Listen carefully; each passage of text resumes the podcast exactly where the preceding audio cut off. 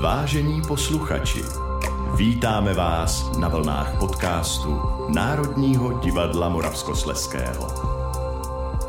Dobrý den, ahoj, od mikrofonu vás zdraví Vítroleček a mým hostem dneska v našem improvizovaném studiu a nad sklenkou svařáku je herec, režisér, rozhlasový, divadelní, filmový, můj kolega Tomáš Jirman. Dobrý den, Tomáši. Dobrý den, ahoj.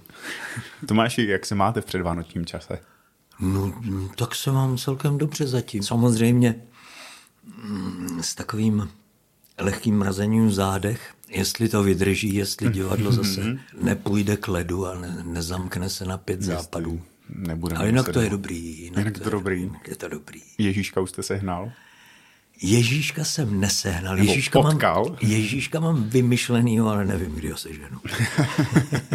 Tak před chviličkou jste říkal, že jste si nechal nadělit kalač, sekeru na štípání dřeva.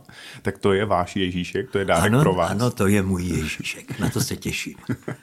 A samozřejmě tím asi touhle sekerou budete louskat i všechny vaše postavy, které vás čekají a které máte momentálně na repertoáru. Jedna z největších z nich je Nordling v diplomacii. Co vy a diplomacie? Co já a diplomacie? No tak jedna, která na diplomacii se nedá jít tím kalačem. Tam je potřeba jemnou sekerečku. I když to hraju s Františkem Strnadem, takže tam občas pořádný úder je potřeba. Ale no to je krásný text. Já ho mám moc rád, takže samozřejmě nastává ten paradox, že vždycky, když se mně něco líbí, tak na to moc nechodějí lidi. V diplomacii hrajete švédského diplomata Nordlinga, který má velmi těžký úkol. Prozraďte alespoň částečně jaký. No, ona ta hra vlastně vychází ze skutečné události. Když eh, za druhé světové války postupovali spojenci k Paříži, která ještě byla v německých rukou, hmm. tak Hitler vydal rozkaz, že Paříž se jim nesmí dostat do rukou celá těm spojencům. Mm-hmm. A nařídil vyhodit ji do vzduchu prostě, vyhodit do povětří, zničit, zlikvidovat. On měl něco proti Paříži. Což je divný, jinak to byl že, takový srdečný, milý člověk. No, ale to už asi ta jeho osobnost byla skutečně ve velkém rozvratu. A už ten ďábel, co v něm vězel, moc vystrkoval růžky. No a tenhle ten švédský diplomat, tomu se podaří dostat do blízkosti nebo do, do společnosti německého velitele Paříže, generála von Holtice, no a pokouší se mu tenhle záměr rozmluvit. Mm-hmm. Ten samozřejmě už nechal celou Paříž zaminovat, dokonce tam přijde ten minér nebo ženista, nebo jak to nazvat, a přesně vypočítává, kde je jaká nálož, jak to bouchne, jak to, jaká to bude krása. Mm-hmm. No a tedy úkol Nordlinga je rozmluvit mu to, zachránit Paříž, protože Paříž zůstala že do dnešních dnů celá, tak je jasné, že se mu to povedlo. se mu to povedlo? Ale je to opravdu podle skutečné události. Ale jakým způsobem se mu to povedlo, tak to naši posluchači na to se budou moct přijít tak podívat. to neřeknu, kdybyste mě mučil. Ale ano. já to řeknu, je to 6. a 12. ledna 2022. A jsou to vlastně poslední dvě uvedení hry diplomacie, takže na to vás srdečně zveme. Tomáši, řešil jste někdy ve svém životě podobnou situaci, že jste musel přemluvit nebo... Tak Setkal jste se ano. někdy s podobnou no, situací? no, ne, tak s takovouhle šílenou situací samozřejmě ne. Setkal jsem se s takovou situací, kdy bylo potřeba přesvědčit jednoho kamaráda k určitému kroku. Povedlo se to, ale nebyl jsem na to sám. Nás, na něj se sesypalo asi čtyři lidi, no, tak, tak to bylo jednodušší. Ale trvalo to a bylo to velmi takové rozjitřené. A vzpomněl jste si třeba na tuhle situaci v průběhu zkoušení diplomacie? Vzpomněl, vzpomněl. Ale znovu opakuji, tohle o to těžší, že ten chlapík je na to úplně sám mm-hmm. a navíc tlačí ho čas, protože otázka, kdy začne svítat, přijde zpráva, spojenci jsou blízko a bude následovat rozkaz odpálit, tak to může přijít v řádu, já nevím, hodiny, dvou hodin. Vy jste vysokomícký rodák. Nejsem, já žil jsem... Žil jste ve Vysokém mítě? Jistou dobu ve Vysokém mítě. Prožil jsem tam svou pubertu a gymnaziální léta, mm-hmm. ale rodák jsem z Trutnova. Pak následovala vaše cesta na Damu. Ano. Pak jste prošel krátkým obdobím angažmá v Olomouci v Šumperku a někdy od 83. roku jste v angažmá tady v Národním divadle Moravskosleském. Vy jste takovou duší, duší téhle no, ještě, instituce. Ještě, že nejsem pneumatikou. no, no, já teď jsem nedávínko to spočítal, ale přišlo mi to divný, jako přece není možný. Jo, já začínám, nebo už jsem začal, protože už máme prosinec, mm-hmm. 39. sezónu. To je šílený. To je co? Napadlo vás to někdy, že tady vlastně, že v tomhle jednom angažmá strávíte celý život? Ne, ne, ne. Tak samozřejmě, když je člověk mlad, mm-hmm. tak mhm. je mm, tak je takový radikální a říká, tak to neexistuje někde takhle dlouho skejsnout že když byl někdo v angažmá 10 let, tak už nám připadalo, že to je vyčpělý. vyčpělina, to už je zkostnatělost a kamenělost, jsme Aha. tomu říkali. No, no, ale tak léta plynula. A pamatujete si ten moment, kdy jste si uvědomil, vlastně už tady žiju třeba 20 let a jsem za to rád a nehodlám to měnit? Nebo stále vevnitř žije ta herecká touha po neustálé změně a po neustále nějaké dynamice? No ono to spíš bylo tak, že, že vždycky, když, když jsem si říkal, tak asi bych měl pohnout kostrou a zvednout kotvu, tak se objevil nějaký hrozně zajímavý úkol. Nějaká výzva. Nějaká výzva. A říkal, tak jo, tak ještě tohle udělám a pak, no. Já jsem vlastně zažil zrod arény, když ještě sídlila tam na náměstí. Ono to je vlastně ulice 28. října, ale je to náměstí. Mm-hmm. No a potom najednou mě oslovili z rozhlasu českého, jestli bych tam nerežíroval. No a to byl takový, jakoby, jednak to zabralo strašně moc času vždycky, a, ale taková intenzivní práce mm-hmm. najednou, jo, že jsem říkal, kam bych chodil tady od toho. Jo, takže jste vlastně jako přesměroval i část své pozornosti vlastně na jiný médium tady v Ostravě a, a to vás Ano, ano, a to mě tedy... To když mě rozčilovali kolegové, tak jsem si tam šel odpočívat. Tak jste mohl odpočívat v rozhlase. Já si vzpomínám na kolegu bohužel už neboštíka, Standu Malého, který jednou měl hrát eh, v ostravštině, takého komunistu zaslužilého. A a on pořád říkal, já to neumím mluvit po ostravsky. A režisér Lipus říkal, ale Stando, tady žiješ takových let. No, já, já, já ostravsky neumím, já tady jenom 35 let žiju. A vy umíte ostravsky, nebo tady jenom 40 let žijete? Ale no asi nějaký rodověrný ostravák by mě nakopal do zadku, když mi příliš... A cítíte se ostravákem? Ale víte co, to mm-hmm. se takhle těžko uh, odhaduje. Třeba dneska jsem šel po ulici a najednou mě oslovil nějaký pán a říkal, my se neznáme a já jenom vás znám, že jste z divadla, tak co pořád hrajete? A já jsem si říkal, doprčic, tak je to něj drzost. A ne, a ona to je taková upřímnost, když, když něco chci, tak se prostě zeptám, když mhm, něco potřebuju mhm, nebo, nebo mě něco zajímá. A to si myslím, že je taková hodně typická ostravská vlastnost. Mm-hmm taková bezprostřednost. bezprostřednost Tuž. A zároveň je to takový důkaz toho, že jste s tou Ostravou opravdu splynul, protože no, ten a... divák náš vás bere za svého. No vidíte, to mě hmm. nenapadlo. Takže vy jste Ostravák. Ostravák, už asi ano. Vy jste v 80. letech natočil velké seriály. Nemůžu se na to nezeptat, že asi jste čekal. Eh, byly to seriály jako Velké sedlo, Eh, dobrá voda. Tou dobou jste hodně točil. Dobrá voda ne, ta se tady netočila. Dobrá voda a Velké sedlo, to byly dva vlastně konkurenční projekty. Hůbač s Dítlem se kamarádili a někde se vsadili, nebo se prostě vyhecovali k tomu, že Hůbač natočí seriál, napíše tedy předlohu pro seriál o koních mm-hmm. a bude se to jmenovat Dobrá voda No a Dietl řekl, tak já napíšu o vodě a bude se to jmenovat Velké sedlo. Takže schválně, ne? No, no, no, no, no, no. Každopádně tou dobou jste docela hodně točil, ne? Tím no, ano, koncem to 80. Jo, to let. Co se stalo, jak to, že jste netočil potom dál? Přišla revoluce, tak vy jste se v revoluci hodně angažoval? A... No nevím, no nevím. Tak ono pak v těch 90. letech mm, ostravská televize tak hodně utlumila mm-hmm. tvorbu, provoz. No a když se znova rozjela, tak na drtivou většinu rolí si přiváželi Pražáky. Pražáky.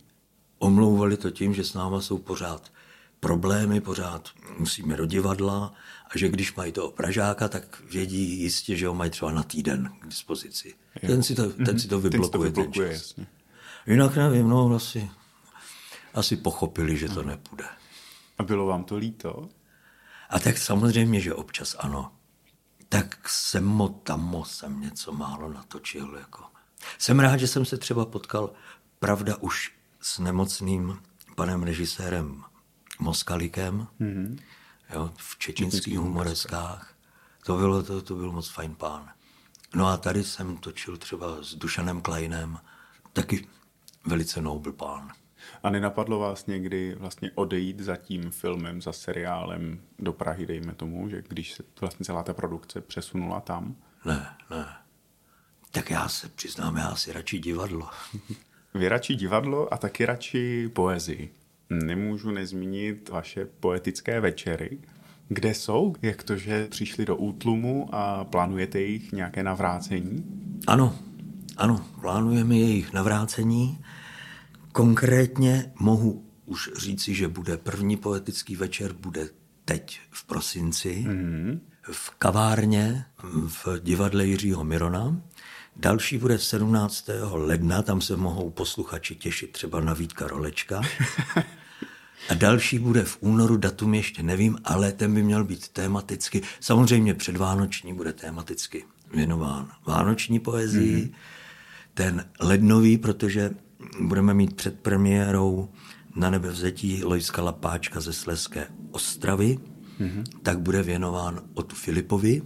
No a ten únorový, ten by měl být masopustní, čili nevázaný až šlechce nemravný. A jenom nastřelte lehce, co to znamená ten poetický večer. Poetický večer vypadá tak, že přijdou lidi, sednou si do té kavárny, objednají si třeba nějaké víno nebo kafe, nebo co, co budou chtít. No a pak tam na buráci umělci, teď tedy v prosinci to bude Anna Conová, Honza Fischer a já a hudební doprovod Davidek Schreiber. No a budeme jim přednášet takovou směsici vánoční poezie. Vy jste zmínil Jana Fischera, Aničku Conovou, to jsou vlastně kolegové, kteří tady s vámi jsou už dlouhá léta.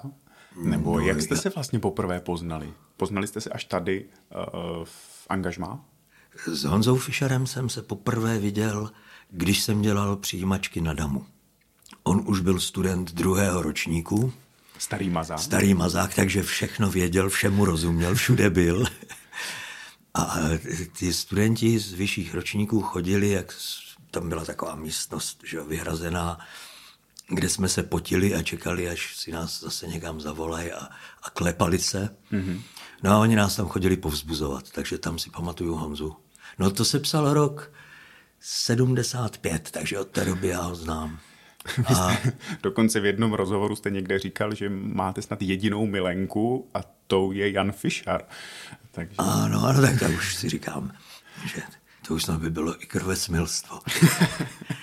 Tomáši, jaký žánr nebo jaký druh divadla vám jako herci je blízký? V čem je vám dobře?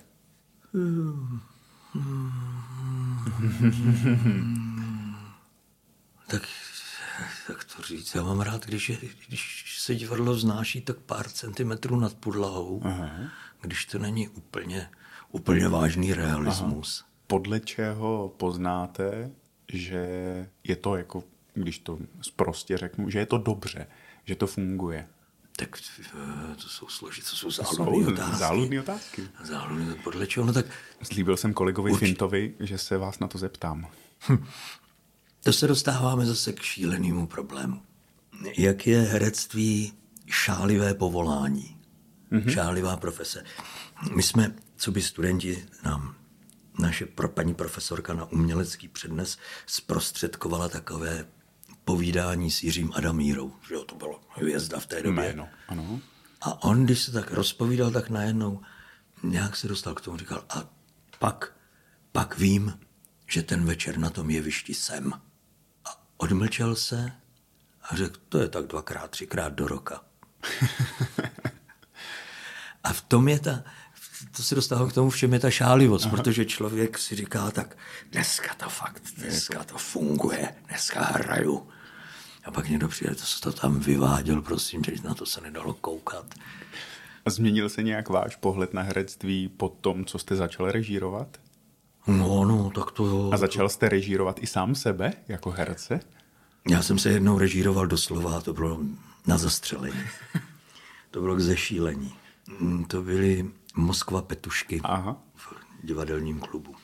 No to je hrozná schizofrenie. Když já nevím, se zkouší, herec se dívá na ten mm-hmm. příběh přes postavu. Jo, jak, jak... Čistě z jedné strany, Čistě vlastně z jedné jedného strany, úhlu ano, ano. své postavy. A když do toho zároveň je ten, kdo by to měl režírovat, tak furt ta schizofrenie. Teď já vlastně bych měl jednat takhle, ale co dělají oni? Pak není čas ani na jedno, ani na vlastní jednání, ani na kloudný sledování kolegů. To je, to je strašného něco.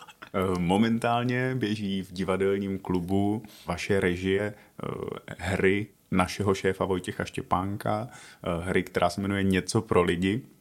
S čím jste bral tuhle tu režii? Jak to vzniklo celý, celý tenhle počin? To celé vzniklo tak, že přišel eh, pan šéf a říkal, já mám takový nápad. A to bylo zrovna, to se tady v našem sousedství bourala hospoda u Staročecha, nebo se k tomu schylovalo. A zároveň začaly ty první covidové, první Restrikce. covidové restrikce. On přišel s tím, že parta lidí odmítne opustit hospodu, aby ji nemohli zbourat a najednou zjistějí, když teda ty zachrání, že nemůžou ven, protože jsou tam izolovaní, že mají bacil. To bylo všechno, co, co mě řekl. A za čas přines asi 12 papírů a říkal, hele, přečti si to. Tak jsem si to přečet a říkal jsem, no dobrý, tak, to, tak jak to bude pokračovat, co dál, co dál, co dál? já nevím. Říkal, tak to dopiš. No jo, dopiš. A budeš to režírovat? Říkal, no když to dopíšeš, tak jo. A jak to s námi postavami dopadne, to se naši posluchači můžou přijít přesvědčit do divadelního klubu na inscenaci Něco pro lidi. Posloucháte podcast Národního divadla Moravskosleského. Máte v hlavě nějaký příběh, který byste chtěl realizovat na divadle teď? Nějaký, který vás hodně naplnil, který by vás bavil, kdybyste mohl jakkoliv teď eh, tvůrčím způsobem zpracovat? Děje se vám? No vlastně mám, ale to už delší dobu, ale, A prozradíte? ale klidně, on se možná povede trochu zapracovat do takového, já nevím, jestli to mám nazvat představení. Mm-hmm. Prostě moje soudružka pracuje v divadelním ateliéru, kde vede takový kroužek Paměť národa se to jmenuje. A to jsou 14, 15, 16 letá děvčata teda, kluci tam chybějí, bohužel. A jejich vlastně zadáním je zpracovat nějaký příběh z našich dějin. A z toho potom by mělo vzniknout nějaké představení. No a my jsme narazili na příběh pana, ten pán se jmenuje Ivo Žídek, ročník 32. No a byl v tom ateliéru, vyprávěl své životní příběhy. No a ten měl tu smůlu, že v roce 49, protože mu tady neumožnili studovat, tak chtěl odejít studovat do Stuttgartu mm-hmm. konkrétně. No a zajímal se o to, jak teda se dostat přes hranice.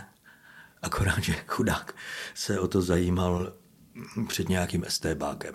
Takže byl samozřejmě zatčen a trávil vazbu v ostravské věznici. Mm-hmm.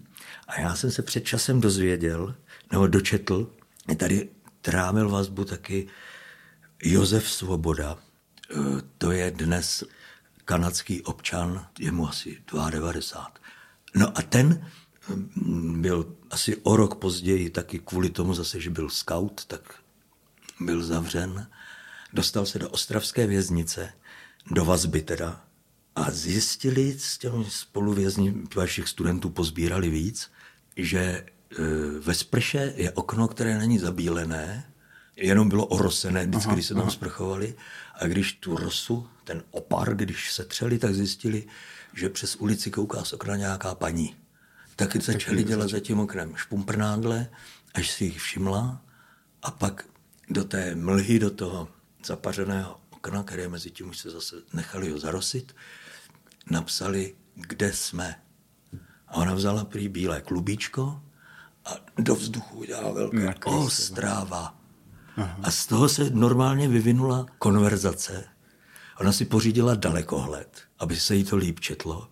Oni jí nadiktovali adresy rodin, takže ona napsala rodičům, syn žije, sedí ve vazbě v Ostravě a dokonce zprostředkovala návštěvy. Tatínek toho, toho Josefa Svobody přijel k ní, no a touhletou zamlžovací metodou se spolu dorozumívali. Se spolu dorozumívali. On teda vzpomínal, pan Svoboda, že e, se bavili o strašných banalitách, že si říkal, co všechno si s tím tátou řeknou. Mm-hmm. A pak se bavili jako, máš co jíst, chutná ti a takhle. A základní, základní věci. věci no. Takže na to se vlastně teď připravuje. Ale ne, nepřipravuji, ne, ale nějak bych, protože mě to, tenhle ten příběh mě vězí v hlavě, tam je samozřejmě hlavní hrdinkou je ta, ta paní. Mm-hmm. Jo.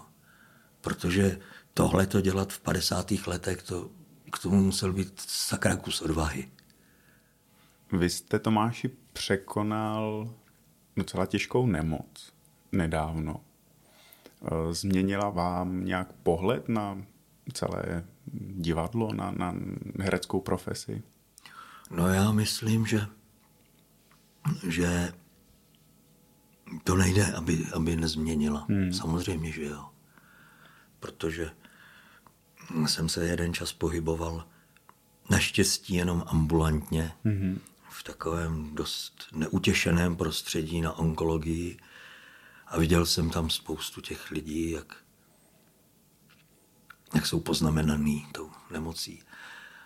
Ale myslím si teda, já nevím, tohle to je nějaká dřevotříska, budu ťukat, jo tak ťukám aspoň na dřevotřísku a na dubovou hlavu, že snad je to dobré. Ale mě hlavně tuhle tu nemoc, myslím, hodně pomohlo překonat divadlo. Když, když jsem byl jakoby tedy akutně jsem prodělával všechny ty, ty terapie a takovéhle mm. věci, tak jsem zkoušel rok na vsi a neměl jsem čas myslet na blbosti. Myslet na blbosti. Zároveň nepřijde vám někdy divadlo jako blbost? Je, hodně často. Ale teď se ukázalo vlastně, nebo ukazuje, jak to není blbost. Jak to mm-hmm. začne být blbost, když se tomu něco amputuje. Myslím tím teďka mm. konkrétně streamovaná představení. Mm-hmm. Jo. Jak tam není ten kontakt s divákem. Každá chyba vypadá tisíckrát větší. Mm-hmm. Prostě Divadlo je vyprávění příběhu. Diváci jsou příjemci nějakého příběhu a herci jsou ti vypravěči. No a jak je tahle ta rovnováha, jak je porušená, tak to nemá smysl.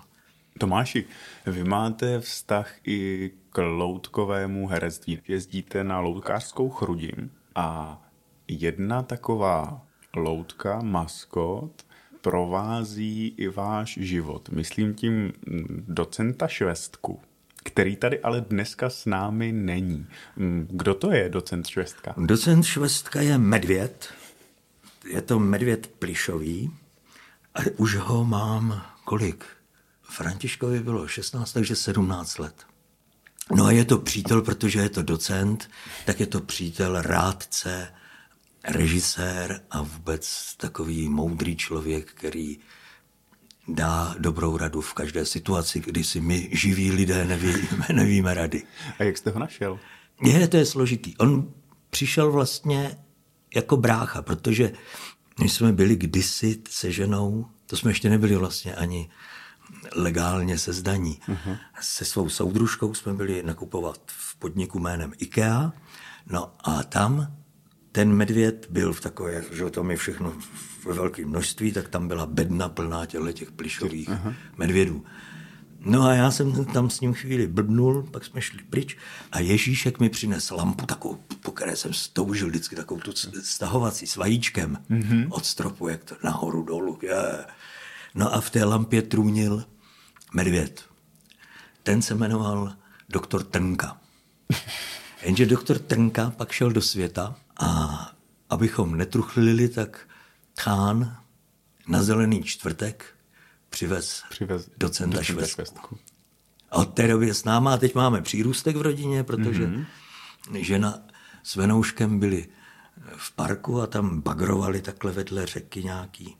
Prostě byly tam hromady hlíny a najednou v té hlíně bylo něco, co vypadalo jako taková hnědá hrouda, ale že to nebude hlína tak to opatrně vzali do, do pitlíku na psí hovna, donesli domů, umili a on se z toho vyklubal přesně stejný medvěd, jako je, jako je docent Švestka. Jenomže, jak byl ví, jak dlouho, protože byl celý prorostlý kořínkama, jo, neměl oči. Mm-hmm. Proto se jmenuje mistr Hanuš. Tomáši, na co se těšíte? Už se zase těšíme na Ježíška. No na Vánoce na Vánoce. se těším, těším se na zimu. Vy jste velký turista. Jaká jsou vaše nejoblíbenější místa tady v okolí? Kam rád utíkáte? Já rád utíkám. Když Beskydy, tak třeba na Bílou nebo na Vysaláje a mm-hmm. tam, tam se dá štrádovat po cestách, necestách hodiny a hodiny. No a když není tolik, protože přece jenom, že to chviličku trvá, než se tam člověk z Ostravy dopraví, tak na druhé straně za porubou mm-hmm. kousíček začínají lesy, které se táhnou až vlastně do podhůří jeseníků. Mm-hmm. A tam se dá taky krásně toulat. Ztrácet. Moje poslední otázka zní, kdyby vám někdo chtěl udělat radost, čím by to bylo? Mm, no, třeba pivem. A značkou? Plzeň. To bylo pro dnešek vše. Já děkuji svému hostu Tomáši Jirmanovi. Jsem A... rád, že jste přišel. Ano, já taky děkuji. Děkuji za trpělivost. Od mikrofonu se loučí Vít Roleček.